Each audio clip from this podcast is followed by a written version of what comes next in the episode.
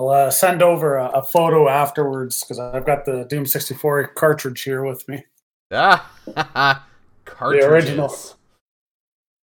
Uh, and that, but I'll, I did try to play it on the 64, but uh, I, I soon changed my mind. Though. We, we, I can discuss that when we start recording. Hello and welcome to Gaming Under Fire, the podcast made by and for fans of video game shooters. I'm your host Tasman, and joining me once again, the mutilator of the mother demon, Knucklehead. Canuck, how you doing? Not too bad, Taz. Happy New Year. Happy New Year indeed. Recording well past the new year, but this is the first time Canuck and I have actually been able to talk since the calendar flipped over. How was uh, how was your holidays, Canuck? It was wasn't too bad. I had a couple of weeks off, so time with the family, a couple other personal things going on, and of course, uh, even here in Canada, we're still dealing with COVID, and uh, province of Ontario is still under lockdown.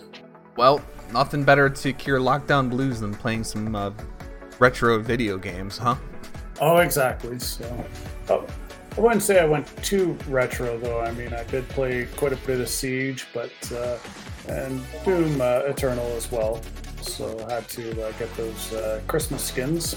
But uh, now, uh, of course, I did dip back in, and of course, we had to go retro with this week's episode. Right on. So the portal to our Doom 2 podcast has closed, but it's still available to listen to via Apple Podcasts, Spotify, and more. So be sure to go and check that out if you haven't already. And if you've been enjoying the podcast and also haven't uh, followed our show on Twitter at Gaming Under Fire, do so, and you can get all sorts of video game shooter goodness. Canuck, what'd you think of the Doom 2 uh, discussion episode? I, I enjoyed it. Uh, like I said, the, the original Doom and, and Doom 2 are, are very dear to my heart, so it's nice taking that trip down memory lane. So this week, we're going to gear back up to return to Phobos and Hell with Doom 64. So let's get that started right now. Doom 64 has been designed exclusively for the Nintendo 64, incorporating a new storyline that builds on existing Doom releases.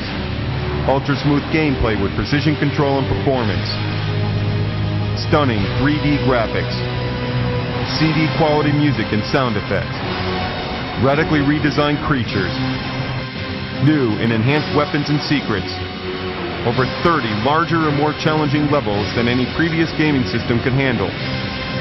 All blended seamlessly to make Doom 64 the most incredible Doom ever. Doom 64 from Midway.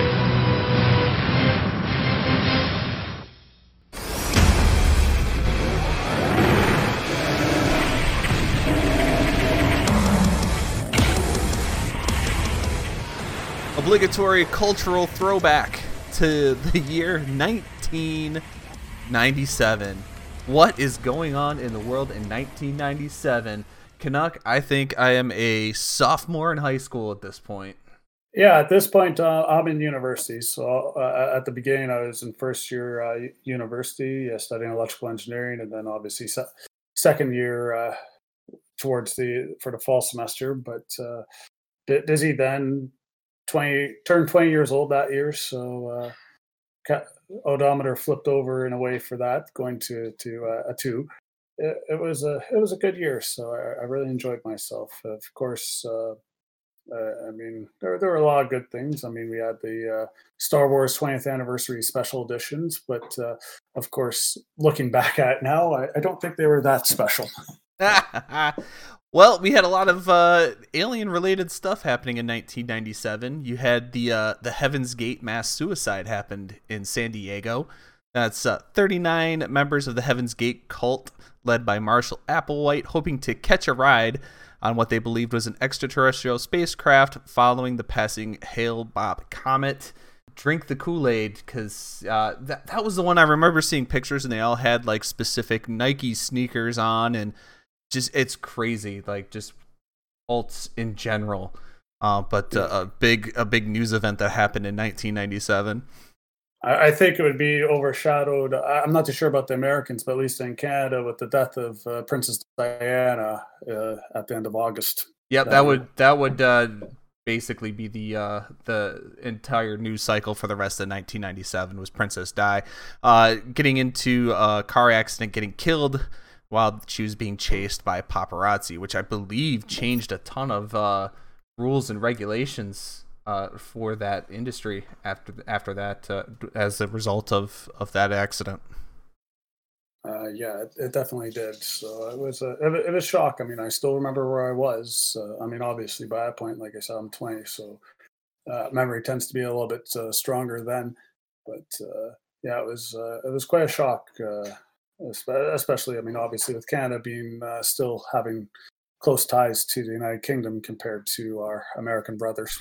Yeah, I've never, as an American, I've never really understood the infatuation with the royal family. Like even to this day, uh, it's something I'm not particularly interested in. I think it's just, uh, if I were to guess, I would say it's Americans' obsession with celebrity, and so they they kind of fill a celebrity role, and I think that's why they get a lot of it. I know with Canada, there's there's still ties and connections to uh to the the government, and you guys still at least. If, if I remember correctly, when I was in Michigan, you guys still had the Queen on some of your money. We, we still do. I, I mean, I, I'm well, technically still a member of the Canadian Forces uh, with the uh, cadet program as a, a which would be res- for for me, I'd be technically reserves, but uh, e- even then, I had to do the oath when I became a, an officer and, and uh, have my my commissioning. School. Remind you, it's not signed by the Queen herself, but uh, representatives. Uh, but it's still a, a loyalty. she's still in, in a sense the, the commander in chief, to, to use an American term, of the Canadian military. And and uh, even with politics, the uh, governor general is the Queen's representative. Sports in 1997. Super Bowl champs, Knucklehead. Any idea? Super Bowl champs, 1997. Oh, I, I know what it was. Uh, it was uh, Green Bay Packers over New England Patriots. 35 to 14. Green Bay Packers led oh, by 35 to 21, sorry. Uh, the Green Bay Packers led by Brett check out my dick Favre or Favre yeah. or whatever. Yeah. Uh, NBA champions. Any guesses there?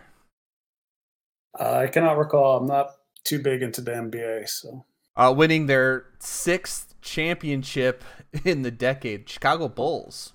Or excuse me, that was the fifth of six championships they would win in the 90s.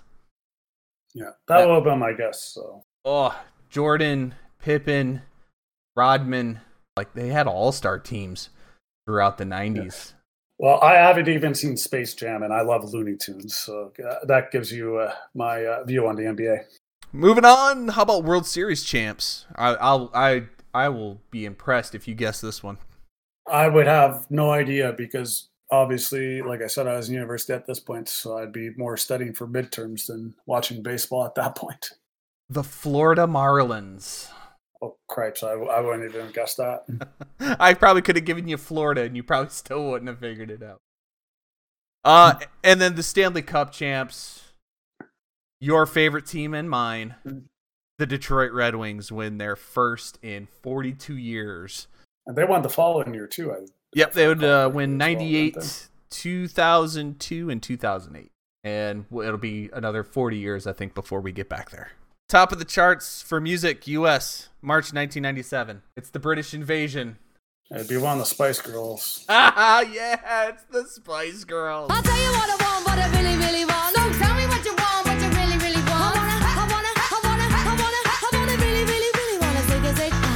Oh, yeah, we, we, we were watching well, I'm a huge music geek, geek so I usually had uh, Much Music, the equivalent of uh, MTV up here in Canada, on quite regularly. So, but uh, uh the uh, boys, we would obviously uh, joke about the, the Spice Girls just to get on some of their girls' skin on our floor.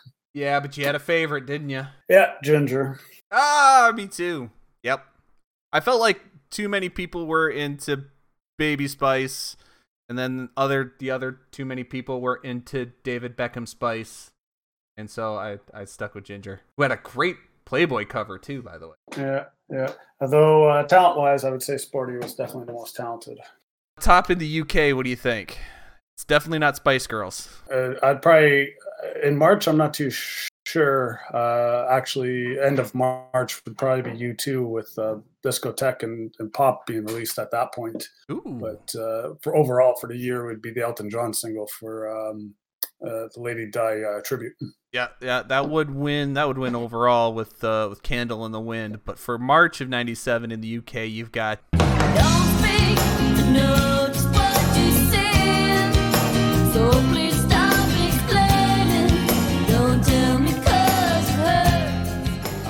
also known as Gwen Stefani, had a bunch of guys she was in a band with. Yeah. Movies in 1997. You brought up uh, the Star Wars uh, 20th anniversary editions. So you've got Oh, Return, yeah. Return of the Jedi special editions number one, which would be followed by a very underrated Jim Carrey movie. Liar, liar. Liar, liar, indeed. Very good. And I feel like you've been doing your research now for these podcasts. No, I, ju- I just remember. So But you got uh, you got some pretty good movies this year. Like uh, Liar, Liar. I, I love that movie. Nobody ever brings it up as as a as a good Jim Carrey movie, and it really is. But you also had so you had December. Yeah. You had Titanic, which was a monster movie. uh, I still want my three hours back. I thought it was kind of cool how they made the sinking in real time in the movie. Uh, that was that was kind of interesting. I, I, I remember the following year when it came out on VHS and Walmart had had all the TVs. I see the boat sinking, and I'm there shopping with my sister. I, I came home uh, to to visit, and we're in the store. The boat's sinking, and, and I've just a whole bunch of people are just watching. And I just blurt out, "My, this ruins the end of the movie for me." yeah, because nobody knew what was going to happen. Oh yeah, I got I got quite a few good looks, and my my sister's trying not to laugh so hard. You had Jerry Maguire. Show me the money! Men in Black. Men in Black, that was a good one. Uh, Jurassic Park: The Lost Yes. World. Not as good as the first one, Mm. but still better than some of the ones that followed, in my opinion. I know what you did last summer. I didn't think much of it, but it was a good date movie. Great date movie. Not Sarah Jessica Parker. Why am I? Why am I? Why am I blanking? Sarah there, man? Michelle Jenna. Oh, uh, no, no, Jennifer- Jennifer Love Hewitt. I was one of those three named chicks. Sarah Michelle Gellar was my other favorite in the '90s, but yeah, no, uh, Jennifer Love Hewitt. Uh, how about this one for a cult classic, The Fifth Element? Yeah, that that's a, a good one. Multipass. Milla Jovovich in her Mileena Mortal Kombat 9 skin, wearing very, very little. And I think this is pre uh this is pre Resident Evil movies too. Yes, it would be. So that, this was her breakthrough role in uh, North America, I believe, as well. 1987 Starship Troopers. Would you like to know more? Which at the time not that great, but I think that's kind of one of those ones that, that grew a following afterwards on uh, VHS and DVD. Yeah, yeah, definitely. Uh, though, uh, i- i- if you've read the book, you can understand why there was such a huge backlash in the movie. And of course, we can't mention movies in 1997 without mentioning a video game movie. The piece de resistance, the masterpiece that is Mortal Kombat Yeah, now that's what I'm talking about. Annihilation. And it is glorious! Yeah. no. Uh, I have no comment on this. Ah, wow. Like, you know how sometimes there are movies that are so bad, they come back around to being good? Like, they kind of do a 180? Like, this movie is so bad, it goes from bad to good all the way back to bad again. Like, it does a complete 360. That movie is awful. And it's unfortunate because the first one was so good. You're alive. Too bad you will die. I, I more just remembered them for the soundtracks, to be honest.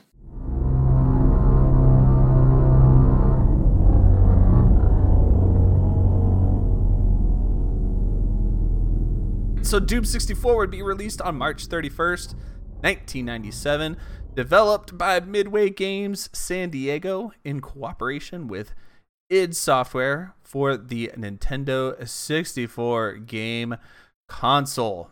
Now, we got to go back into ports of id Software's games. Uh, id Software actually attempted to do ports of their own they were actually approached in 1993 by a Japanese publisher willing to pay them $100,000 in advance to port Wolfenstein 3D to the Super Nintendo.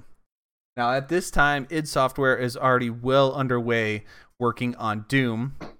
However, they went ahead, they cashed that check, and then completely forgot about the project. Fast forward eight months, no progress has been made on the port, and with the publisher asking about their game, id Software decided to send the project out of house, hiring a programmer more familiar with the Super Nintendo than they were. After hiring the programmer, never heard from him again. So eventually, id had to stop all work on Doom, learn how to program a Super Nintendo, and finish the port, and they did it all in three weeks. Outside of the Atari Jaguar port of Doom, which was a passion project for John Carmack and the console's 64 bit hardware, id decided if anyone wanted to port an id software game, they were free to do so on their own, so long as id got to keep an eye on the project to ensure an acceptable level of quality. Kind of, uh, uh, this kind of falls in with id Software's real mismanagement issues, especially uh, during the boom time for them. Cashing a hundred thousand dollar check and then completely forgetting about a project you were paid for. That's classic, just id Software at the time.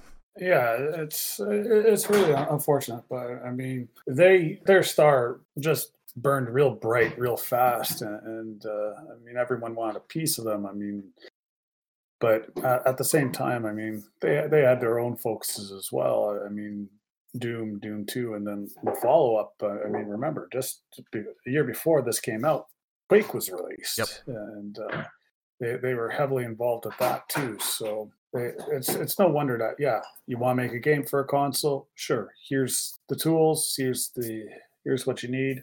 Go nuts. it also ran into a lot of problems with Nintendo. The technical side of porting Wolfenstein was really the minor hurdle. The major hurdle had more to do with Nintendo's family friendly policies. So that resulted in the replacing of the German Shepherds with giant rats, blood with sweat or spit, and really just a vast many other issues with Nintendo's sensitivities. The result of the experience led to a policy for id Software to not do any more games for Nintendo while these policies were in place. Something they felt so strongly about that id's head of business, Jay Wilbur, actually told Nintendo of America president, uh, or excuse me, head of Nintendo America's council, Howard Lincoln, he told him that personally to his face. And not the first time somebody's had issues with Nintendo's family friendly policies. Uh, as we are talking about Midway and Mortal Kombat, they ran into many of the same problems with the Super Nintendo version of their games. Yeah, and at, at the time, you look at someone like myself. Obviously, I grew up with Atari and Nintendo. I mean, mind you, I didn't have them. I had friends who had them, but by this point, I'm becoming an adult. I've got my own source of income. Mind you, it was mostly to pay for for university and schooling, but and even afterwards, uh, I- I mean, the, this period from I'd say from 1995 to 2000. So really, the generation with PlayStation and the N64, it, it was transitioning where like the kids who played were now adults, and it was starting to go okay, like we don't need kid-friendly games. I mean, mind you, obviously there's still a huge appetite for. I mean, Nintendo announces a new Mario or Zelda game or some something like that, and, and everyone goes nuts. Uh, I mean, there's something you said about nostalgia, but I mean, like, it's not enough to maintain interest. And so, I mean, we're looking at okay, we're not watching Disney movies. We're going out watching horror movies, action flicks. So the industry had to sort of play a bit of catch up as well. And I think a lot of the regulators for a lot of those industries needed to be convinced that it's not just a child's pastime anymore, that the children who started playing these games, you know, 10, 20 years ago are now adults and seeking more mature content for their gaming and not just something where you're jumping and stepping on Goombas anymore. Yeah, uh, uh, but also the, are other major change, uh, and we've touched on it, compared to when the Wolfenstein and Doom were ported. I mean, now ERSB in, in North America, it's very much established now. It's a self-regulating to to keep the government out of it, and and and definitely now we know okay these are the rules i mean like we're not we're the training wheels are off We also had problems with ports of id games to consoles. A lot of console ports for Doom were either very hit or miss, with Sega 32X and the Super Nintendo versions of Doom being very choppy, having poor visuals, and missing large numbers of levels and enemies. The Sega system didn't even have the Cyber Demon or the Spider Mastermind in their ports for Doom. blasphemy Yeah, well, ex- exactly. No, you're you're 100% right. Like, how can you have a Doom game without at least one of those two, uh, uh, or a port to replicate that experience? And you just can't do it. So the consoles were coming up very short and the power required to reproduce uh, an acceptable Doom experience. So enter Midway. Their PlayStation, the original PlayStation port of Doom, headed by programmer Aaron Seeler, is considered one of the best console ports of the Doom franchise. A project that only took place as a result of a meeting between Williams Entertainment Inc., which is a division of Midway that would be na- renamed Midway Home Entertainment later on, and id Software in 1993 on a proposed game for the upcoming Ultra 64 console, uh, which would become the Nintendo 64. History of Midway Midway Manufacturing was founded in 1958 as an amusement game manufacturer. So for carnivals, uh, st- stuff like that, those games that are along a carnival midway, that's what Midway was manufacturing. In 1973, they moved into the interactive entertainment industry, focusing on publishing arcade and video games. Their biggest strategy was to purchase the distribution rights in America for Japanese based games their first big hit being the distribution of Space Invaders in the US. In 1988, Midway Manufacturing was purchased by WMS Industries Inc. and looking to emerge as a player in console games, and in 1996 would become Midway Home Entertainment. While Nintendo was generating a lot of hype for its Ultra 64 console, they hadn't offered many concrete details on what the hardware would be. Without key information about the hardware and specs, Midway suggested that the Doom ports to the PlayStation as an alternative project. This would help them prepare the tools and tech they would need for the 64 game and would increase the reach of Doom to players on a relatively new console. So, the genesis of this partnership starting out with approaching them for the Ultra 64 for a spin off standalone title uh, which would then turn into probably the best port of Doom on, on a console with the original PlayStation. Yeah, and uh, uh, I mean, I don't remember playing the the, the PS uh, one or PSX, depending on how old you are, of uh, of, of Doom. Uh, I remember playing the Super Nintendo version, the Sega 32 version, like usually in like the mall or something where they had like a kiosk and happen to be playing it. I have it play and it's like, okay, this is all right, but you know what? It wasn't the same as the PC. So I mean, they it was dismissed by me. And Yeah. the console ports, they do have their fans. I mean, even now with the 2019 re-releases of Doom and Doom 2, there's people asking, "Oh, what about the console versions?" Because there's different soundtrack, or there are a couple of unique levels or modifications to existing levels. So uh, there, there are fans, but uh, I mean, my my thought is original is best. Uh, always. Book is best over movie. All right, when it came time to actually work and develop Doom 64, it was uh, as a result of two stipulations. The first stipulation actually came from id Software stating Doom had to be in the title as that was the brand and the thing that would be most recognizable. Seems uh, pretty no duh type of stipulation. But they could also not call it Doom 3 as that uh, Doom 3 would be reserved for id if and when they decided to return to the franchise. Since this would be a unique experience, Nintendo's stipulation is that they would not allow Midway to simply call it Doom uh, as a form of consumer protection, so as not to confuse players who would be thinking they were buying a port of the 1993 PC game. Doom 64 was truly the only thing marketing could get all the IP holders to agree on and not completely, you know, out of line with other Nintendo 64 releases as most games on Nintendo would just add whatever console it was to their game. You know, a Punch Out turned into Super Punch Out. Uh, you've got Doom, you got Doom 64 for the console. It was kind of how uh, Nintendo games were developed, how you kind of were able to get that identity for each game. Don't forget the biggest game, Mario 64. The story for Doom 64. Doom 64 is set after the events of Final Doom.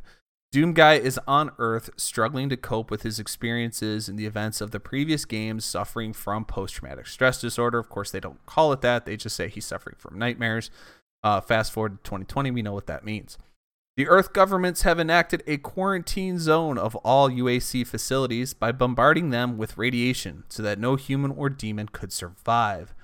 Suddenly, a satellite relay sends a haunting message to Earth from the Mars moon of Phobos.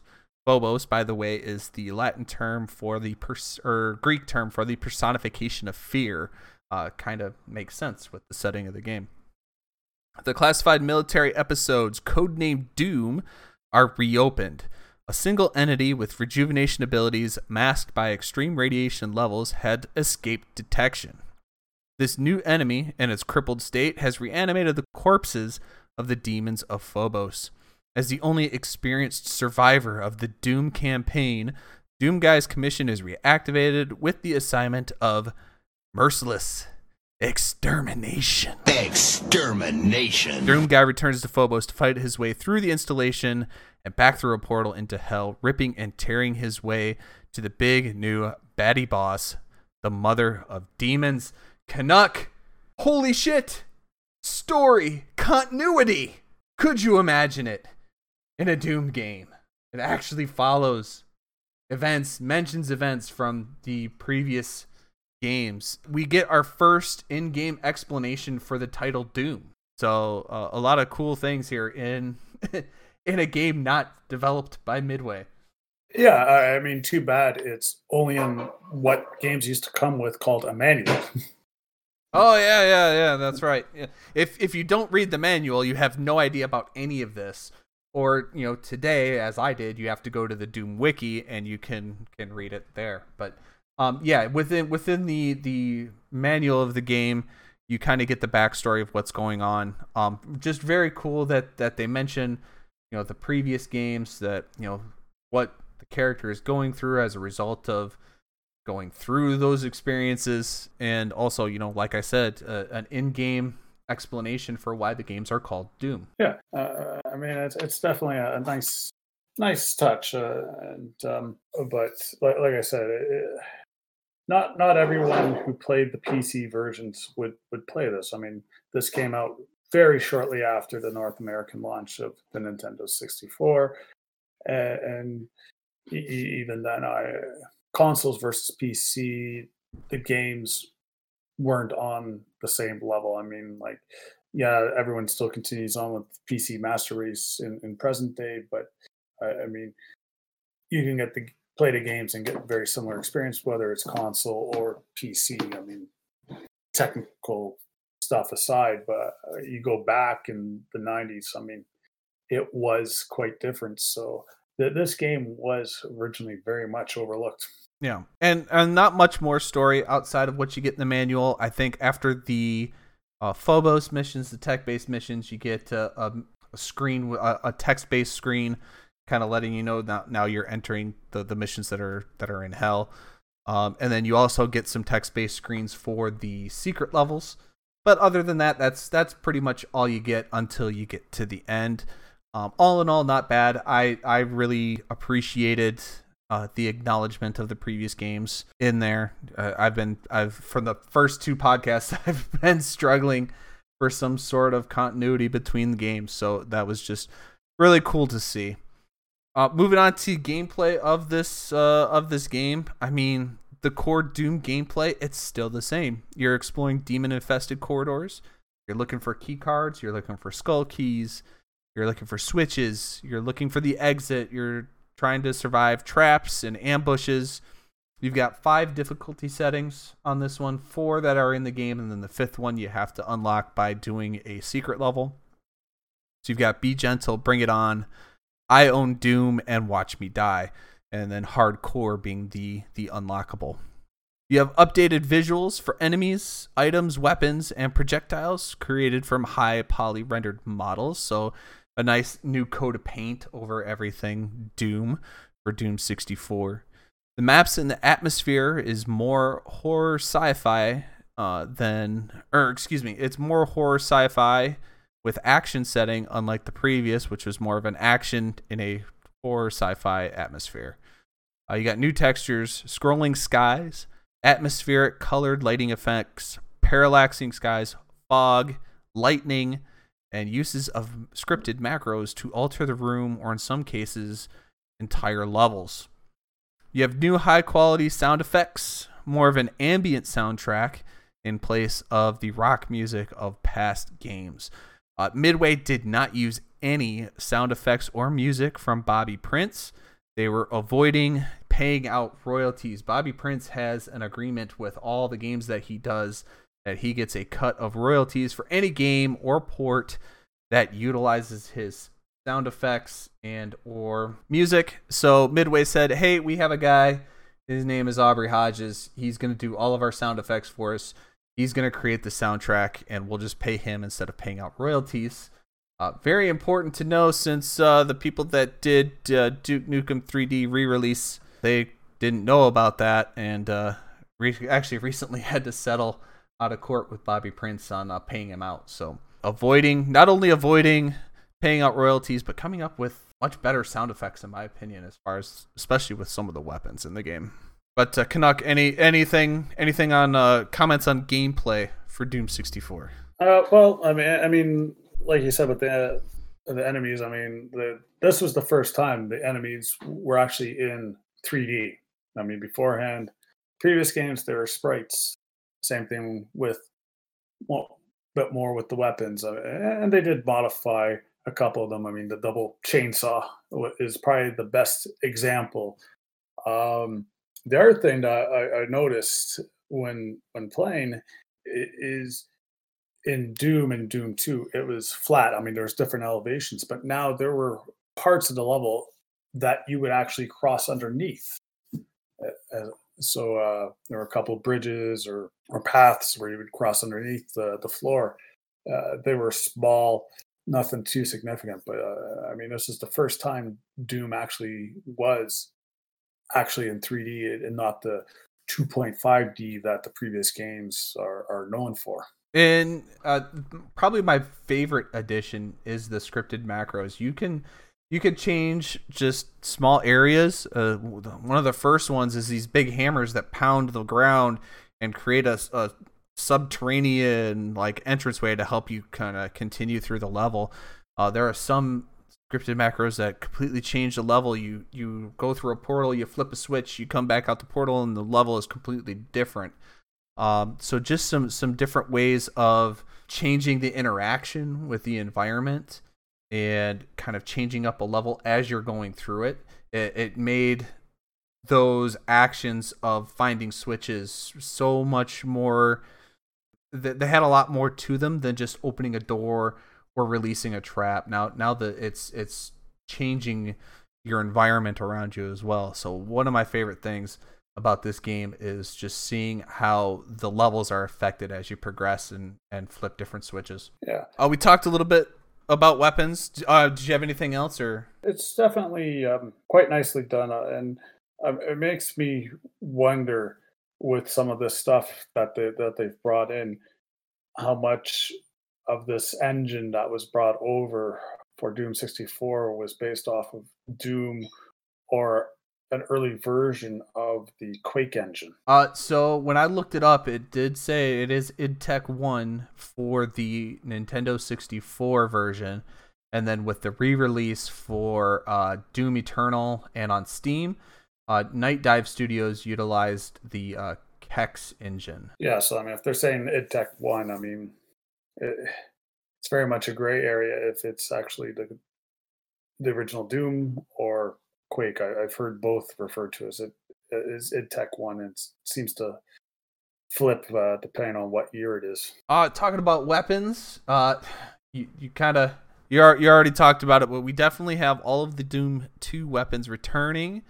Uh, my favorite, my I, I've got a a one A one B favorite uh, redone weapon in this game, and the first one being that double bladed chainsaw.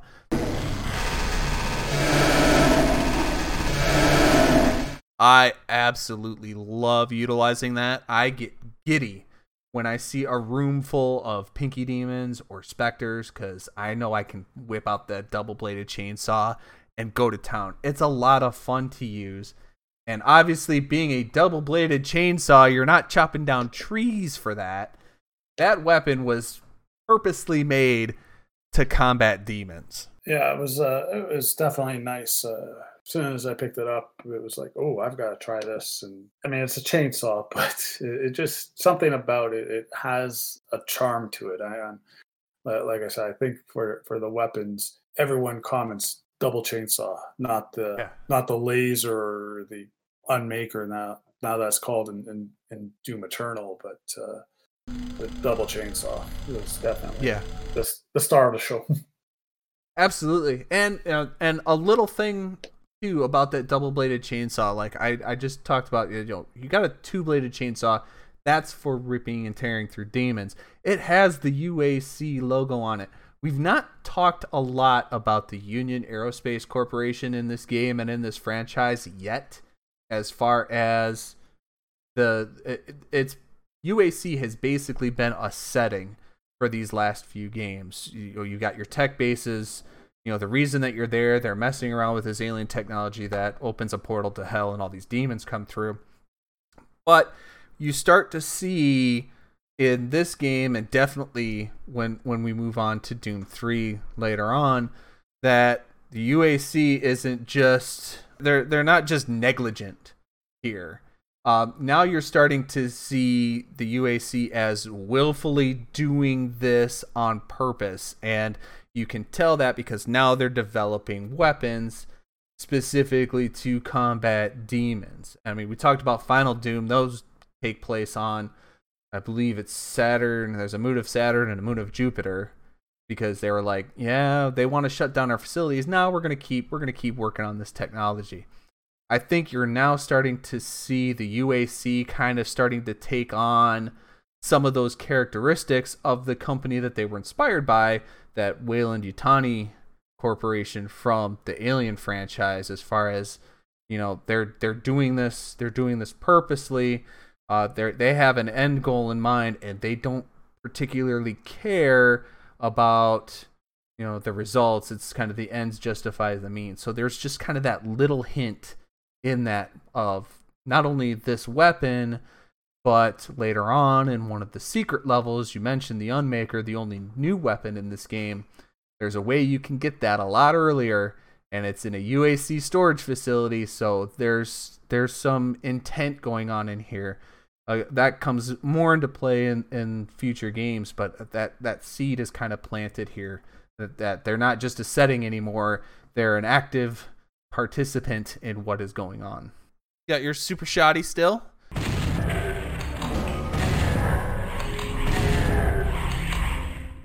Unfortunately, minus the reload animation from Doom 2, uh, Space Saver, so they decided to uh, take that out. The chain gun, this is my 1B as far as favorite weapons in this game.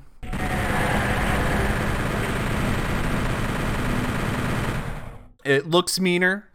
It's got some flames coming out the the barrel when you're firing. The sound it has a much heavier, a much more satisfying sound to it when you use it. It's, it's for me, I find it to be far more satisfying to use over the Doom and Doom 2 version of the gun. Yeah, I, I'd agree with you on that. I mean, uh, though, I, I mean, throughout most of the game, I tended to rely on the, the super shoddy. I mean, I guess old habits die hard, but the the, chain gu- gun definitely got uh, a bit of a buff for, for this game. Yeah, and and I mean it's it's not very useful against some of the larger enemies, but uh, against your your zombie men, against your imps, and against the uh, lost souls, which we'll talk about later on here, the enemy section, uh, far more effective uh, than it has been in previous games. You've got the plasma gun. It's an updated visual, looks far more high tech, futuristic than the previous variants.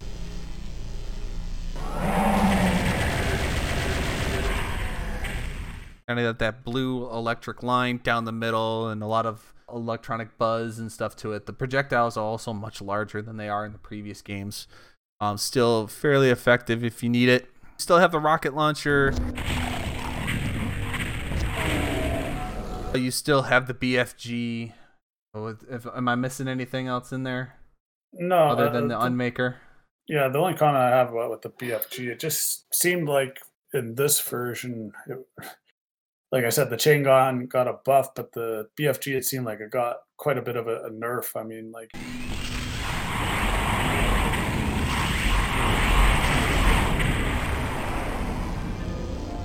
Quite the nerf, the yeah. Original Doom, Doom games, you would hit the wall and would still give a lot of damage to Yep. the enemies that were on screen. Now it seemed like it was only effective if you had a direct shot.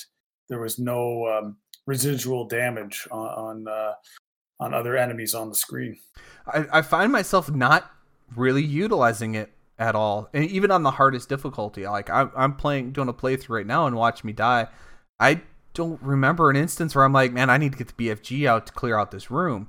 Uh, it's it's either uh, it's a plasma gun, it's the it's I, I use rockets a lot more in this game than I have in any of the others. The rocket launcher seems to do a fairly effective job, and then the unmaker in sticky situations with cyber demons uh, especially a fully upgraded unmaker that can go through those guys really fast. It's almost like the the bfg is is a complete afterthought at this point. That uh, that unmaker is the only new one. It is a laser gun straight from hell and unlike the other weapons can be upgraded through the course of the game as i mentioned. By obtaining the three ancient artifacts or demon keys uh, the weapon is mentioned in the Doom Bible all the way back before uh, Doom, the first Doom was made, and was intended to be in the computer games but never appeared. Uh, this uh, is the weapon's first official appearance in the game. It would come back later on in Doom, Doom Eternal. Moving on to enemies. Due to the limited storage capacity of the Nintendo 64, since they were still using cartridges, a number of familiar enemies are not included in Doom 64. Rest in peace, Commandos, Archviles, Spider Demons, and Revenants. Bollocks! So Midway did their Mortal Kombat ninja trick. Basically, palette swapped demons to increase the number of enemies. And you have also some returning enemies that don't have much to say. They're just kind of upgraded visuals. So, like the Mancubus and the Cyber Demon kind of still maintain uh, their same look and attacks, but just uh, a, got a, a fresh coat of paint on them is, is pretty much their only uh, their only uh, uh, additional for this game. You got the zombie men and the shotgun guy. I can't tell the difference between either of them. Apparently, zombie men have green pants. Shotgun guys have gray pants.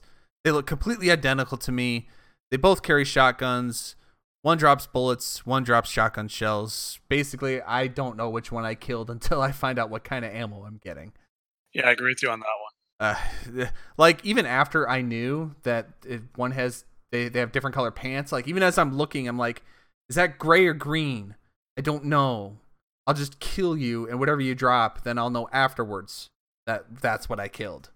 I, it's a way to get two two enemies for the price of one, I guess. You've got the imp and the nightmare imp. The nightmare imp is the same, except it's blue, translucent, a little bit faster, and its purple fireball projectile is also faster than its brown imp cousin. The imps look. Uh, I I uh, I prefer the PC look to them over this one, to be honest. Yeah, that's my thoughts as well. I, I was not impressed by them. You got your pinky demons and specters. Nothing really new of note. As I said earlier, love seeing groups of pinky demons or specters, so I can whip out the the double bladed chainsaw and laugh maniacally as I as I cut them down to size. Uh, you've got the Hell Knights and the Barons of Hell, and these are kind of your your big baddies throughout the game. They're they are, are out uh, and about quite a bit. The really only noticeable thing with these two uh, is that you can actually get them to infight in Doom 64, unlike the PC versions. There was actually code in the PC games that would not allow them to infight each other. Uh, and so Doom 64, if you pull your your tricks to get demons to infight, you can actually get them to try to take each other out, which is very helpful. But Hell Knights are, uh, and they're really not, uh, and they're not that difficult. The three shot, three super shotgun shots to a a, a Hell Knight, and they go down to Chinatown. Yeah, or five for the Baron of Hell. The Cacodemon Elemental. At least that's what I call it. I thought it was the Pain Elemental. Uh, it looks just like the Pain Elemental from Doom 2, except when it opens its mouth, it still spits Fireball at you instead of Lost Souls. And the first time I came in contact with one of these, I was like, oh, that's the Pain Elemental. They took away his ability to spawn Lost Souls. Oh, happy day. No. Eh, I had to be a little bit more patient before I celebrated. I, I actually think it was a, a sign of things to come because it more was in line with what the Cacodemon will be in Doom 3 than the, the predecessors. Mm-hmm, mm-hmm. So gone is gone is the floating meatball uh, as it uh, has kind of taken over the body of the pain elementals. But the pain elementals are still in the game, uh, and they look really badass. I really like what they did with the pain elementals. They're now kind of purple with a with a green eye. It has two mouths, and each mouth, so it's got one on each side, spawns a lost soul. In, the previous game, in Doom 2, you could actually prevent lost souls being spawned by being super up close to the pain elemental. That's gone. Now, if you're super close to a, pain elemental and it spawns one of those lost souls, they'll explode on impact, but it's like standing next to uh, an exploding barrel, so it will cause quite a bit of damage. Pain elementals are great for infighting because they will launch lost souls at other demons and can help you uh, clear a room. But uh, pain elementals, just like in Doom 2, uh, your priority is getting them off the map as quickly as possible. Yeah, I, I don't know. Uh, I wasn't too impressed. I, I think maybe it's because I've got 25 years of history with this game, and it's just so much of a radical change compared to, say, the other enemies in this game that it just I don't know. There's there's just something about it. It just didn't click with me. I, I I see where you're coming from, but I think maybe that's why I like them so much because they are so different than everything else. The double the double mouth to spawn a lost soul to me, I I thought that was a really cool take. It was something that was a little different. Um, you know, but yeah, I I can also see where it's they're they're kind of so far out of the realm of of everything else that they almost kind of feel misplaced. Uh, Lost Souls. Uh, the, yeah, they're back, and these Lost Souls are like the Lost Souls from the other two games, but this time they're on meth. These things are tenacious. They will stay on you. They will create a lot of damage. Like in previous games, you could kind of back away from them, and you'd have to wait for them to charge again. These ones actually will stay with you as you're moving away. So getting rid of them very quickly is very much needed. The chain gun works very, very well with these guys. I could not believe just how much more aggressive. Lost Souls have always been a pain. In the first two Doom games, Lost Souls are a pain in the butt. They are even worse in this game. Yeah, they made them super aggressive. Yeah, I, th- I think they, they removed the charge time or f- forgot about it. It definitely took me uh, a couple of uh, encounters to readjust my strategy for the Lost Soul. Got the Arachnotrons. They're now a little bit more arachnid as they now have six legs instead of four. Uh, they have a weaker double barreled plasma gun that fires in five round bursts instead of one plasma gun continuously firing at you. Not much more to say about the Arachnotrons. I actually find them far easier in this game to deal with than in previous games, which is a bit of a letdown. Um, as as enemies become more numerous, you kind of want them to become a little bit more difficult. Uh, I think that that increases the fun factor of dealing with with newer enemies. Uh, but it is fun to watch them in fight. Uh, I can't remember exactly which level uh, in hell it is. I think it's Dark Citadel, or maybe it's something else. But they they'll you get them to in fight with. There's two Arachnotrons and two Hell Knights, and getting those two to in fight is a lot of fun to watch. Not as much fun as the Spider Demon versus the uh the the excuse me the Spider Mastermind versus the Cyber Demon from Doom Two, but pretty close. It's it's a nice it's a nice little uh a tag team match leading up to a main event. The Arachnotron's pretty much just uh, just the same with some updated visuals. The only other thing for enemies that I'll mention, something that I didn't particularly like. Uh, I love levels where there are demon ambushes, and that's for any of the Doom games. Uh, those tend to be some of my favorite levels. In Doom 64, crossing tripwires, flipping switches, triggering booby traps, it, it doesn't necessarily open a door and have demons uh, come at you. Sometimes they'll spawn out of thin air right in front of you and start attacking right away. I wasn't and still am not even even after almost 40 some hours playing the game that I've been playing it now for this this podcast. Not a fan of the the spawning out of thin air demons. Yeah, uh, the the gameplay, while, while similar, it's definitely uh, different uh, at the same time.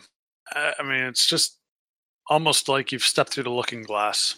Also, Doom 64, uh, not necessarily in the enemy category, but as far as if we're talking about booby traps, you've got the introduction of poisonous blow darts and homing fireballs that are a bitch. Yeah, the homing fireballs in hell. Man, uh, what is the name of the map? Let me see if I can find this one because this one I do actually want to mention it by name. yeah. With the with the fireballs, it definitely uh, reminds me of the the weapons for the uh, the Revenants. But uh, the arrows, the the first time I encountered them, I, I and that's why I, I question if they've used the Doom engine or uh, early version of the Quake engine because that is that's a booby trap straight out of Quake. Oh, that's the one. So, all right. So, dark entries. You start out and there's that small little area, and the minute you step out of that room, these two panels drop from the roof of this large room that you're in, and they just continuously are firing these homing missiles at you, which is nice because it can take out some of the enemies in the room. But you you back up into that nook to avoid it. You wait for those panels to go back up, but if you go back into the room again, they come back down again. So you've either got to run to where you want to go, or what I found out in my last playthrough of it is that Just if you go out into that room and you go back and you find cover, well, you can either hide in a corner, or if you leave that room before those panels start to go back up again, they'll go back up, and then you can stay in that room. And I there's there's a a baron of hell that you have to fight to leave the level and I found out that if if you stay in that room after those homing missiles are done, they won't come back down again unless you leave the room I and come back. just stay in the corner myself. But those but, uh, things, oh, well, they, they deal massive amounts of damage. They will track you like crazy. I think there's only one. There's only one other attack in this game that's worse, and we'll get to that. But I, and and even if you're in that nook, you're not completely safe because if you pop out to see where you're at, if one of those missiles is right there, it'll go into the room and curve around the corner to get you. The the level design, you've got six, yeah, uh, one, two, three, four, five, six, seven, eight. You've got eight levels that are UAC base on Phobos, so your tech base levels, and then the remainder of the levels, with the exception of two two secret levels, are still at tech base. Hectic is still at a, a tech base. Outpost Omega is still a tech base. Those are secret levels. And then the rest of them are all levels in hell. You have 32 levels in total. That counts all your story levels. That counts for all your secret levels. Or accounts for three of the secret levels for the Demon Key, the super secret level to unlock the features menu and the hardcore difficulty, and then what they deem the fun levels two, three, four of those. Three with the original game, four with the re-release. There's quite a bit of levels in here, and when I'm doing research on this game, they're talking about how levels had to be cut because of storage for the cartridge.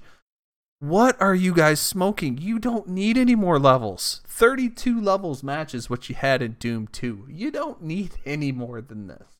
They've got a really good smorgasbord here of different types of levels between your regular ones, your secret ones, your fun ones, which eh, are only fun if you're a masochist. But those i mean there's there's plenty in there. Obviously it's heavily weighted towards the the levels in hell. And apparently this section of hell that you're fighting in is some sort of dark ages renaissance period because it's all castles and gargoyles and yeah just lots Yeah, lots of castles like in the, the- like I said, uh, I mean, it's it's- becoming a theme with what I'm saying. I, I, I mean, this game reminds me more of Quake than Doom. Yeah. Uh yeah, the, I mean the the it, it definitely has that uh Renaissance section of Quake feel to it, especially those those hell levels. Uh the secret levels are nice. The super secret level, which you can get from the very first map, is really the only optional secret level. The other 3 are mandatory secrets. I hate mandatory secrets because those that that means they're not secret anymore. You have to do this. If you don't get those three demon keys from those three secret levels, when you get to the absolution and you get to the mother demon, if you don't have those, good friggin' luck on that last map. It is so difficult without that. So those are are mandatory secrets, which to me doesn't really make those secret levels. Those aren't for fun. You have to do those. Um, and then you've got your fun levels, but uh, a definitely a good uh, group of of different types of levels here. We won't go through each one one by one. My favorite ones, at least out of the out of the tech bases, typically I think Final Outpost is probably one of my favorites. You got a lot of fun little traps in there. You got a good amount of varied enemy types. Also, with really ex- one small exception, there's very little backtracking in this level. One thing I don't like about Doom 2 is the amount of levels that have a lot of backtracking to them.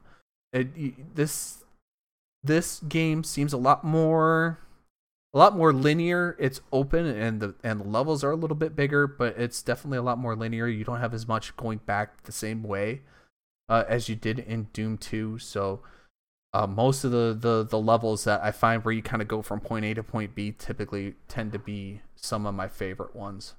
As for the hell levels, uh, as I'm looking through here, I think my my most favorite level of of the hell levels is map 19, the spiral. Uh, as I said earlier, I like a lot of ambushes. There are demons galore of various types at various different levels. So you've got this this big cylindrical shaped room and you're going up this staircase along the outside and you're taking down enemies and then you got to kind of go back down you got to take more enemies out their way and then you got to go back up again. So there is kind of a lot of back and forth in there but it's you're you're kind of moving from engagement to engagement within that same room and i really i really enjoyed that particular map i think i replayed that a bunch of times during my first playthrough just because i had i had a lot of fun with that one uh, so those those tend to be my two favorite maps uh, any any favorites that uh, that come to mind for you as far as uh, when you did your playthroughs For me, uh, the Terraformer was neat. Just seeing the uh, Pistons change the level. I mean, it, it's hard to say how groundbreaking that is when you're looking at it almost uh, 24 years later. But but back then, it wasn't as, as common. Later on in the year, with uh, with Jedi Knight, uh, uh, Dark Forces 2, you would see uh, something similar to that. But at at that point, I mean, that was that was rather uh, different. Um, uh, the uh, other one I'm thinking of as well is uh, the research uh, lab, I believe it is. Isn't that the one where it's in the middle of the room and it brings it brings the thing down and you- you have to go up the stair the staircases to it? How about any uh any favorite uh, hell levels? Uh, in terms of hell levels, uh, I mean, even simpler. Uh, that was a, a nice, uh, nice callback to to to uh, Doom Two, uh, and and was Yeah, nicely yeah. done. Uh, but uh, the the only one uh, that I really en- enjoyed for Hell was the last level of uh, No Escape. Oh, No Escape's a great one. Yeah. It, I got really frustrated because I wasn't really sure. I, I think that was one of the ones I had to go to YouTube to, to move forward. It was something very simple that I was missing. Yeah. Um, but uh, yeah, that's that's good, especially on the harder difficulties where you, you end up with two cyber demons Yeah. uh, at the end. Yeah, Yeah. yeah, yeah. That's a lot of fun. uh, I mean, this this game, a lot of the levels are small. Uh, they're short, uh, and uh, uh, like the only the the the no escape level. I mean, with the exception of Even Simpler, because it was based off of a Doom level. No escape uh, really was the only one that really kind of had that that Doom feeling.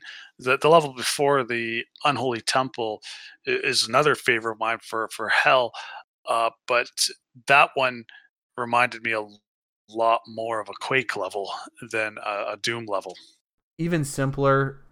I I loved that map. Uh, Dead Simple was a favorite for me for Doom 2. Even simpler was was even more eh, so. And again, with the difficulty progression on these, uh, as it gets harder, I felt like it got a lot more fun. This was also the map that brought out the the poison blow darts for the first time in the game. Uh, so you might have thought you were getting some some supplies fairly simple and easy, uh, only to get to get uh, struck in the ass by a dart. But uh, yeah, great great Doom 2 throwback, a nice uh, nice reimagining of of that map and that encounter. And you know, like most of these Yeah. levels, the higher the difficulty, the more the more fun they are. yeah that, that was going to be the other comment that i had i mean i, I initially played on the, the default difficulty uh, uh, and it just wasn't there and, and even once you go up to uh, uh, to the higher difficulties it starts to okay this this is a bit more but i, I think it really shows the age and the type of hardware they were working with with the the n64 Yeah, uh, a lot of the the storage uh, the storage restrictions that they had as far as you know how and and honestly even even with with the palette swap uh, to to increase the number the the enemies are still fairly varied. You have different uh, different strategies. To, they attack you different ways. You have to deal with them different ways. Uh, especially uh, as I'm playing on Watch Me Die, you know, there's specific weapons that you would want to use uh, for different enemies and then kind of save your ammo and other weapons for other encounters. I, I just I remember as I'm playing through this and as I was playing through this game, like I said, I've put I mean just in the last couple months I've put a, a- over 40 hours into the game. Never once was I like, is this almost over yet? Um, which was a, a nice change from where I was at when I was playing through Doom 2, where I was like, oh my gosh, how much more do I have left? So it, it was it was nice to kind of just enjoy the game, enjoy the playthrough, having fun, not really necessarily worrying, are we there yet? Doom 64 was a very fun gaming experience for me that I really, really enjoyed, uh, especially that first playthrough. I really enjoyed it. And then we got to uh, the main event. Okay, the absolution. So much like Doom 2, you're you start out, you spawn into a room giving you all the ammunition for all the weapons, as much as you could possibly want or need, as well as a invincibility sphere. And then you go into the actual we'll we'll call it the arena because it's basically what it is. It's, it's your your last level is an arena shooter. There are three teleporters, and all three teleporters have a key slot next to each of them, and each are the color of the three demon keys that you should have gotten going through the secret levels throughout the course of the campaign. Me, during my first playthrough, not knowing about this, just went through the game from start to finish. So I have no way to close these portals, which spawn a shit ton of demons of various uh, different types uh, at you. I also did not have the upgraded Unmaker to take on the mother of all demons. So let's break this down a little bit. Okay. Your first encounter is all of these demons teleporting in, which on their own isn't necessarily a bad thing. I actually had a lot of fun with that encounter because a lot of it is just kind of circle strafing around the room and trying to see how many of those demons that are transporting in, how many of them you can get to infight each other, which is always really fun to see how how you, that effective that can be. So that in and of itself wasn't necessarily bad. I didn't mind that. I really liked that engagement and fighting all of those different different demons. It's when you get to the mother of demons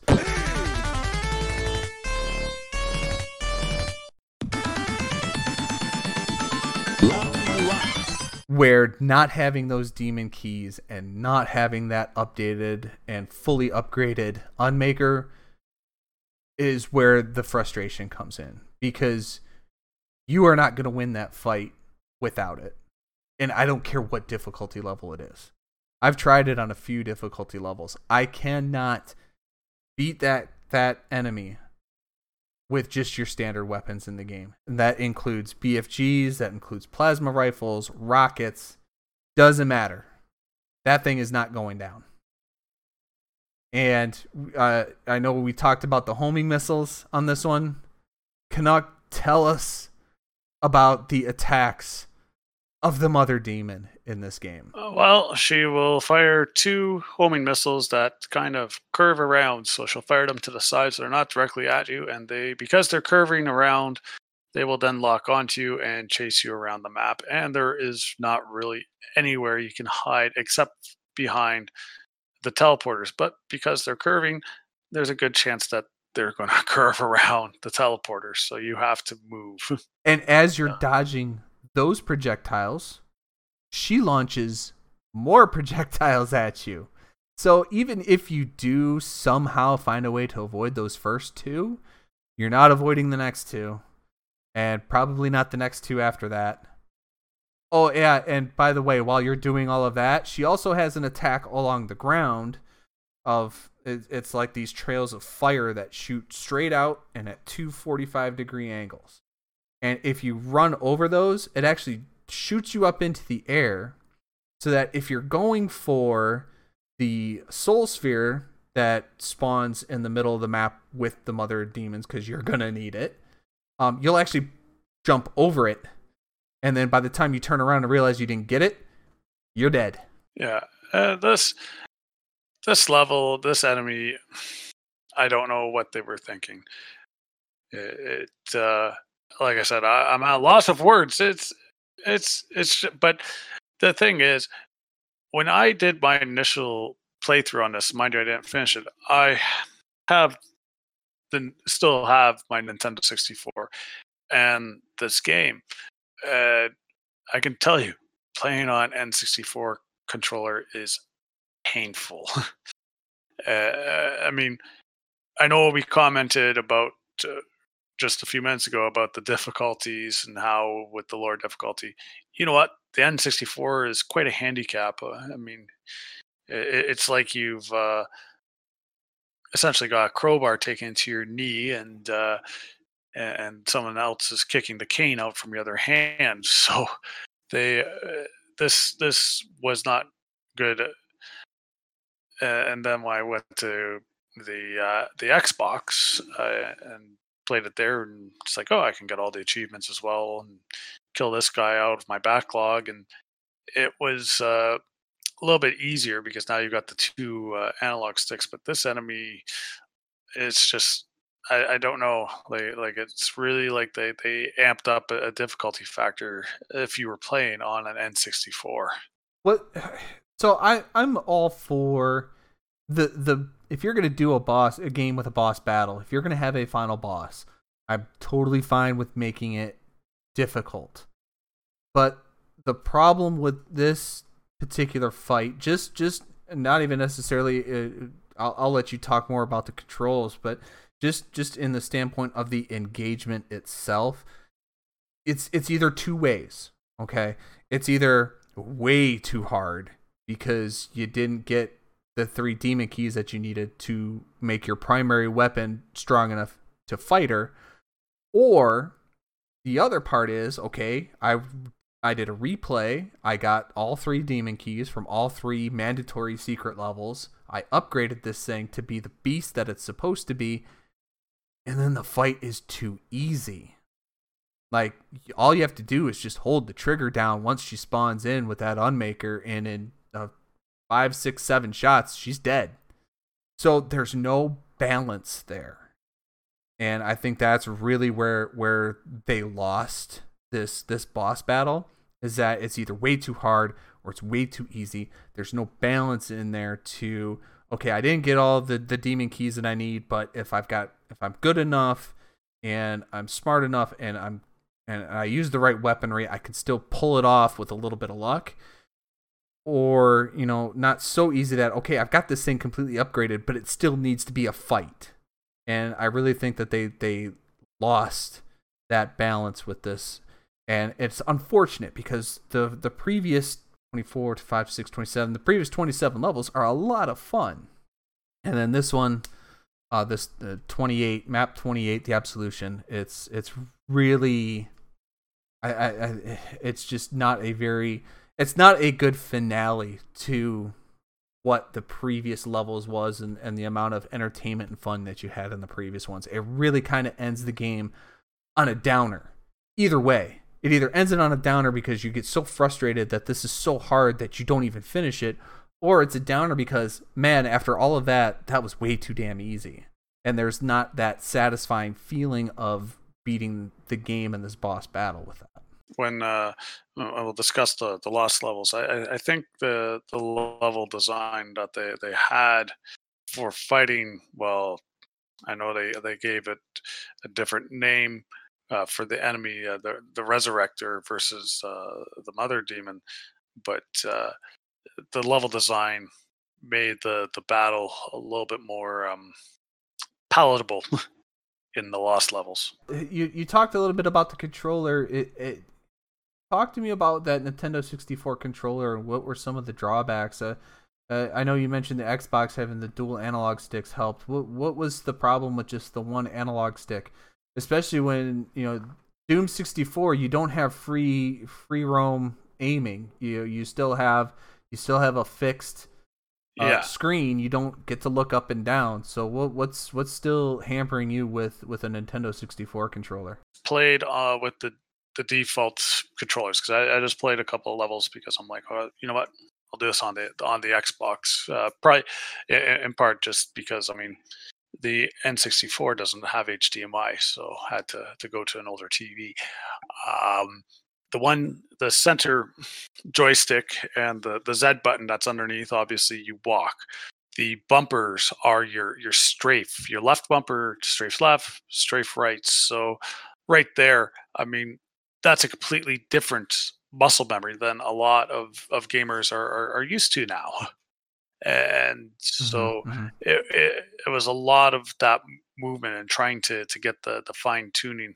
Um, on the N64, I also have the port for Quake, and I don't want to say it's a port of, of the game because it's completely different, but also the, the N64 version of Quake 2.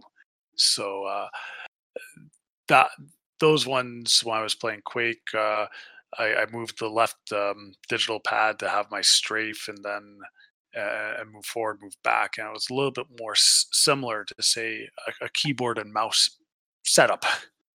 But uh, th- this this one it was very clumsy. Now you can go in and, and assign what buttons you want, and I, I could have done that, but I'm like, you know, you know what? I've got the the feel for for this, and uh, and uh, because I played Quake and Quake Two uh, prior the the this game, I, I got a few years after I had my N64 and moved on to the Xbox, so I didn't play as much of this game.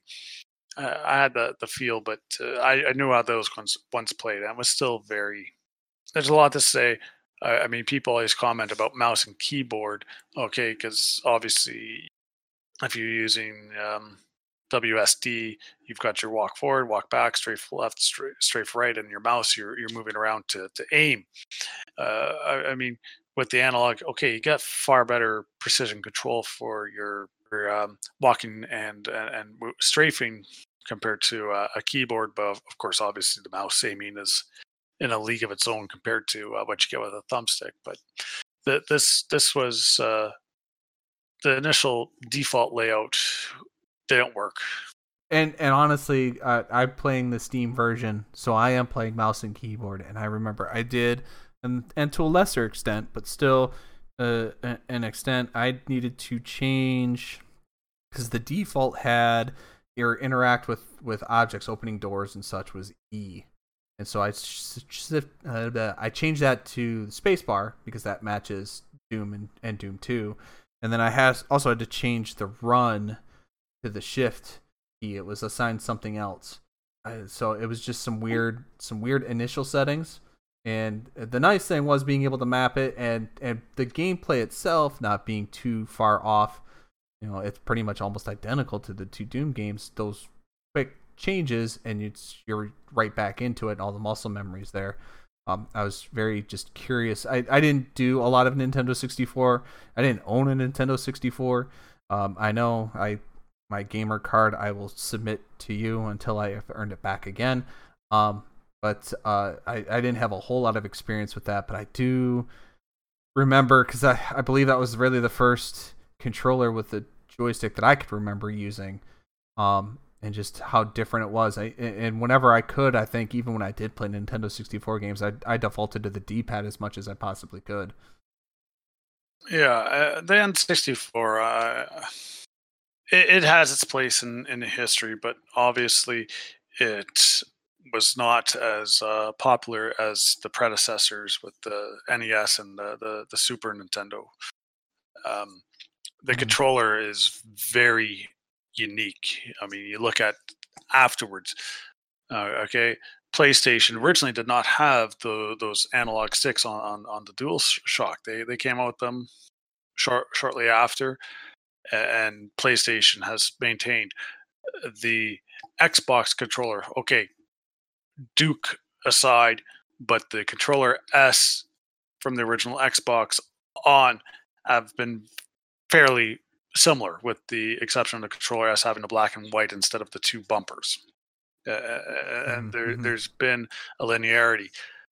Nintendo with the the N64 controller, it was just something completely different, and I you'll never see a controller like that again. Yeah, yeah, yeah. I I really did enjoy my playthrough this game, even with that that last level. Um, once once I did some some searching on YouTube and found out the the three lost levels. So you got Outpost Omega, which you access from Holding Area, which is map four. The Lair, which you access from map twelve, Altar of Pain, and In the Void, which I think was actually probably my favorite of those three mandatory secret levels. That's the one where it's kind of foggy, and you kind of you kind of go through these teleporters and to get to the next spot, and then you go wa- walking down, and then you go through a teleporter. I just I kind of like the ambiance of that entire level. That was definitely one of my favorites of the secret levels. In the Void, you get from map 18 Spawned Fear. And then when those you obtain those three demon keys, you now have a, a very badass uh, alien laser gun, and absolution becomes far easier because not only are you able to close all the teleporters before they fill up with enemies, uh, but you basically melt uh, the mother of demons uh, fairly quickly as well. At the end of the game, it, it, it's Doom guy basically decides uh, I'm destined to continue to go to hell and fight. So he says, you know what? Screw it. And he decides, I'm just going to stay here and I'm going to continuously fight demons in hell to protect Earth that way. End of game. Or is it? the re-release, the Lost Levels. So these were part of the uh, re-release of Doom 64 as part of the special edition of Doom Eternal, correct? Yeah, it was part of the the re-release. So the Doom 64 was a pre-order bonus, and has since moved on to be sold separately. And there is also the limited run games uh, edition for physically for uh, the um, uh, Nintendo Switch and uh, the the PS uh, five. I or sorry four. Um, and uh, those uh, those limited runs come in a box similar to the the uh, N64 release. And on Steam, you uh, are able to access these levels by, I believe, it's either beating the game or it is completing Map 32 Hectic, the super secret level. It was one or the other. Uh, was able to unlock the lost levels. So you've got six additional levels, and the the idea behind this is the sister resurrector is pissed off that you killed the mother demons kicks you out of hell. So you kind of have to fight your way back through a tech base back into hell, and then on final judgment, take out the sister resurrector, which is basically just the mother demon all over again. Like you said, though, that final battle with Sister, sister resurrector is much easier because of the map layout. There's far more pillars. Uh, there's a lot more that you can utilize to hide behind to get away from those ridiculously overpowered homing missile attacks. Yeah, uh, the lost levels. To I mean, obviously, these are not done by by Midway. It was done by a different company. But these levels, Night I dive. I yeah, that's that's what it is. Uh, these levels I really enjoyed. These levels, to to my opinion, are are far better than the original Doom 64 levels. Yeah, uh, Nightdive. By the way, uh, also uh, the uh, studio responsible for the uh, System Shock Enhanced on Steam that I've also played, which is cool.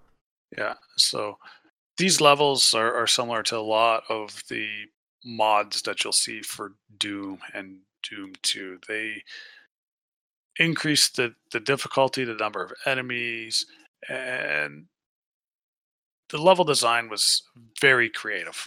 So, but because of how sparse the original Doom 64 levels were on the the uh, default di- difficulty, this actually bridged it, made it a lot closer to to how Doom and Doom 2 were, just with number larger number of enemies, encounters, a- and um, even uh, the level size. uh, Maybe because you're no longer limited to uh, to a, a Nintendo cartridge, they they the, the Mhm. levels they increase the size as well.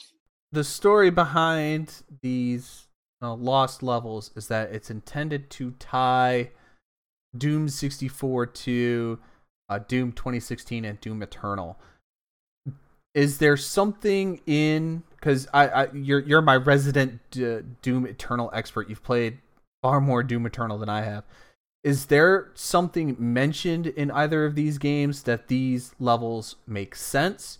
Because to me, the the the end of Doom 64 proper as is, that Doom guy stays in hell and then he's brought back in Doom 2016, you know, by the UAC from hell, like th- those mesh up already.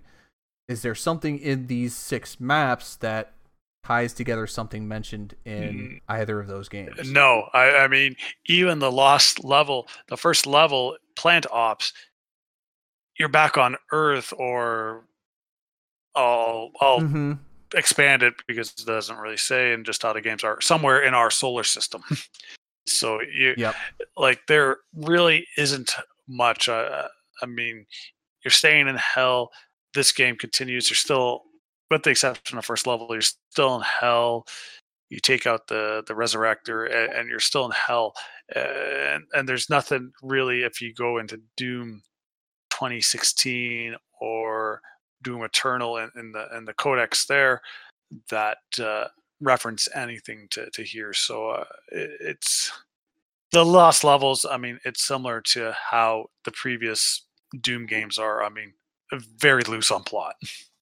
Well, it it, it just kind of comes off as then, hey, we're we're gonna we're gonna do this, and you know what? We'll add some extra levels for shits and giggles. We'll say that it connects to the story, but it's it, it doesn't really. Okay, that's that's what I thought. I felt like the end of Doom 64 as was made sense for then Doom 2016 because when I played when I first played Doom 2016, I hadn't played any of the other games before.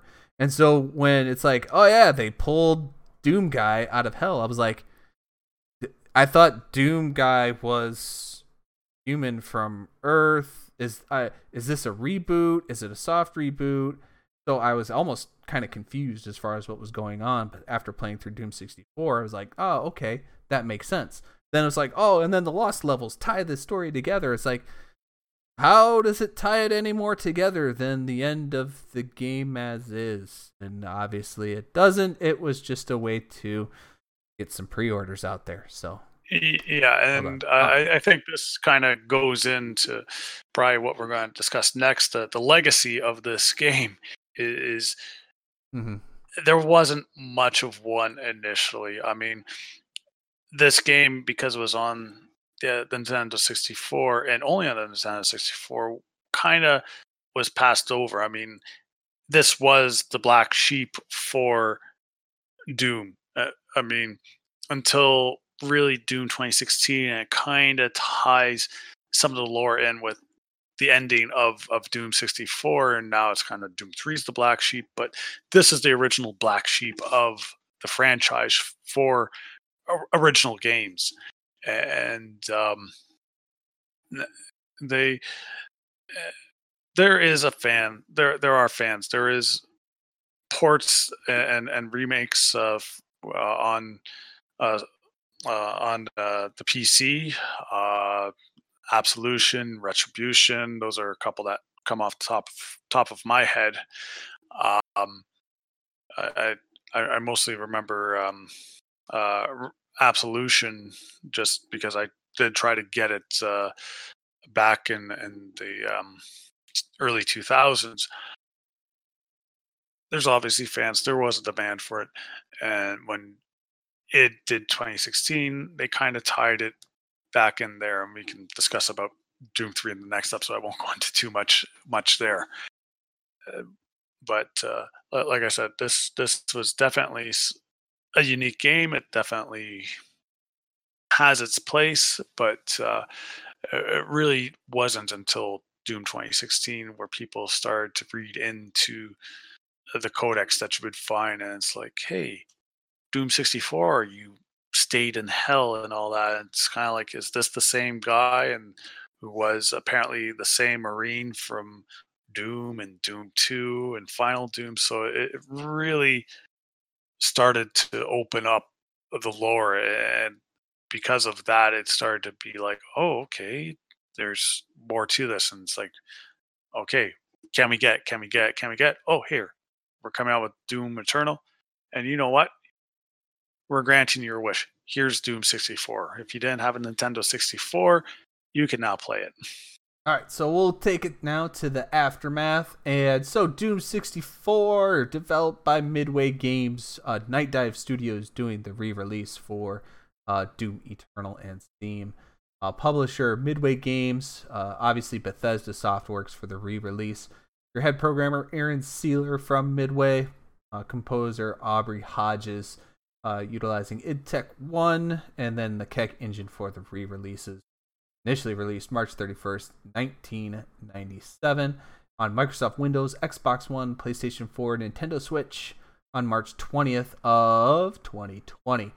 Uh overall the game as far as reviewed was uh generally favorably reviewed. It actually holds a 75 out of 100 out of Metacritic, which I, I know in this day and age, if a game doesn't have a 90, the, the general public considers it to be an absolute friggin' failure, but I think that's console war bullshit that kind of talks with that. Uh, uh, most of the reviews state that it's You know, uh, it's a faithful recreation of Doom on a console. Uh, and and honestly, any of the detractions from it uh, tended to be on. It's just another Doom game, much like uh, Doom Two was seen as an expansion pack of Doom uh, by a lot of games media. A, a lot of games media kind of criticized Doom 64 as really not doing anything creative or uh, revolutionary with the first person shooter genre uh, on the console. The other part uh, that might have uh, worked against Doom 64 as far as popularity are two major things. One being the uh, Nintendo 64 shooter Turok Dinosaur Hunter had already released. Dinos Turok had true 3D. It had polygon 3D uh, enemies and sprite or uh, and AI, and it also had free roam shooting, uh, things that Doom 64 did not have. Uh, the other issue that really hurt Doom 64 in the long run and why it's probably not as fondly remembered is the lack of deathmatch, which is crazy considering that the Nintendo 64 console has four controller ports on the console. How do you not take advantage of that? Yeah, that always questioned myself. I mean, especially since uh, the other game that would uh, eventually dominate uh, the N64 for first person shooters was GoldenEye, which is more renowned for its multiplayer.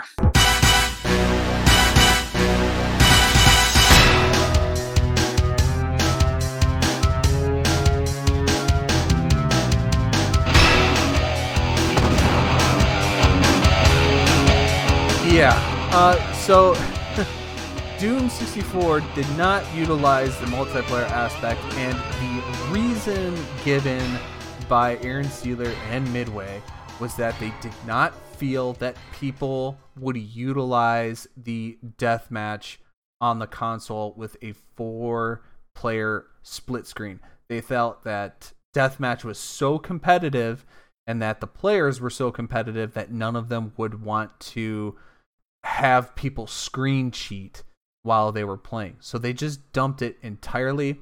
That's the answer they give. The an- the true answer to that, in my opinion, or what I feel, is they ran out of time and they, they didn't incorporate it. There was no reason not to. Uh, as you said, GoldenEye, which would come out a couple months, I think a month or two later, uh, is seen as like the quintessential first person shooter from the Nintendo 64. Uh, a very important game in first person shooters being on consoles. And yeah, not because of the campaign, because all the campaign did was follow the movie ish. Uh, it's it's remembered for its four player uh, death matches and uh, going after trying to get the golden gun. Don't want to be Uh, everybody wanted the golden gun. Uh huh. And everybody wanted to be Oddjob, and then they brought in characters from all the games. And personally, really unfor- and unfortunately for Doom 64, because Doom 64 looked better than GoldenEye. I, GoldenEye's characters, those polygons and those characters looks atrocious right now. Um, I think if you had put Doom 64 next to GoldenEye, Doom 64 would have looked a lot better. Uh, but I think the lack of the death match, the lack of uh, free free view shooting or aiming, really kind of hurt that at the time.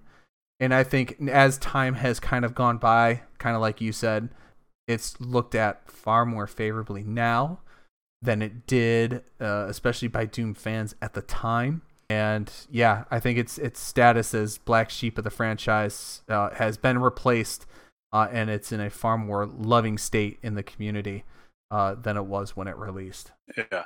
Um, I mean, the N64, this came out roughly within the first year of the Nintendo 64 launch.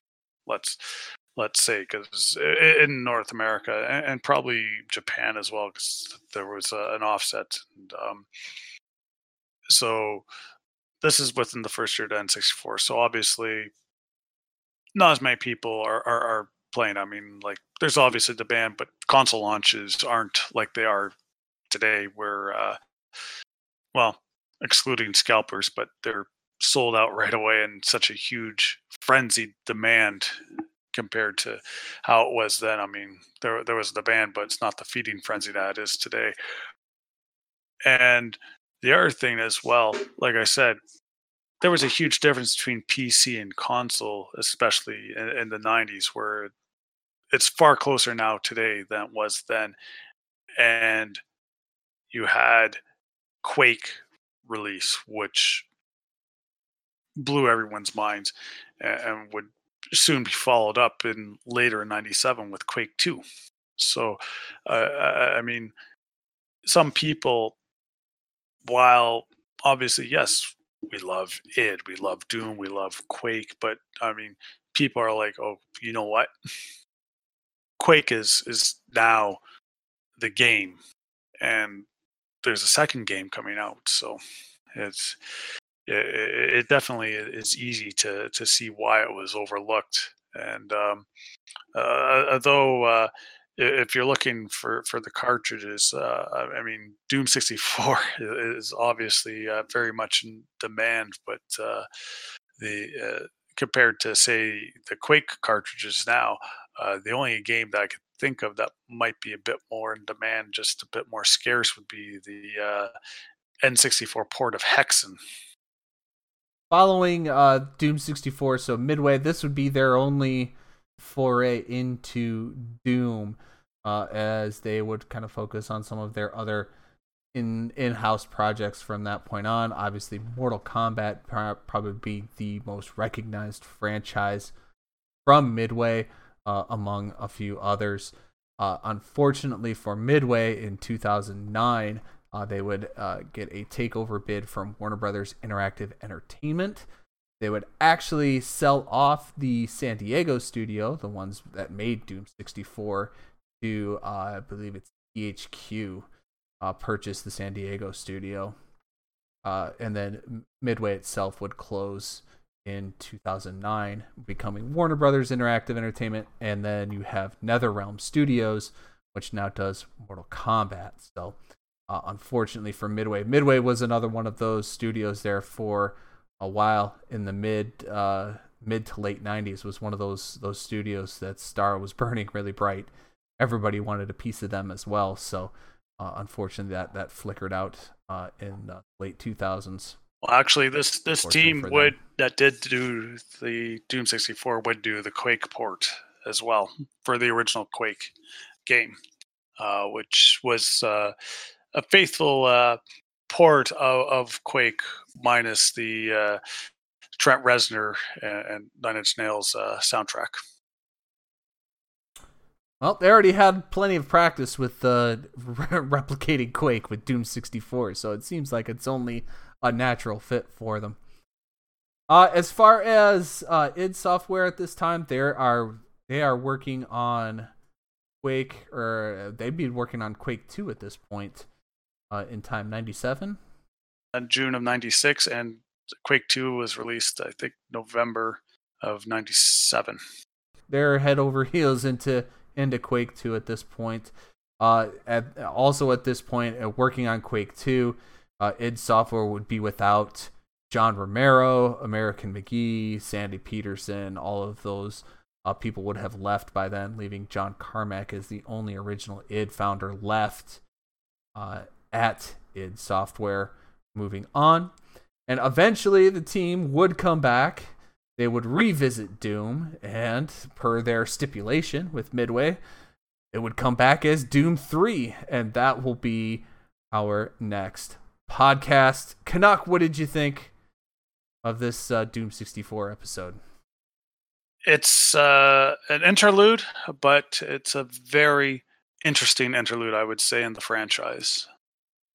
Absolutely. I mean, definitely a, a, spin off game, but one that has, you know, as a result of, of the, you know, Doom 2016 and Doom Eternal, has kind of been brought into kind of the main canon of the franchise. So, and honestly, I, I had a really enjoyable time playing this game. Uh, I, I remember I'd asked you in our Discord, I was like, is it sacrilege that I actually enjoyed Doom 64 more than Doom and Doom 2? And you said yes.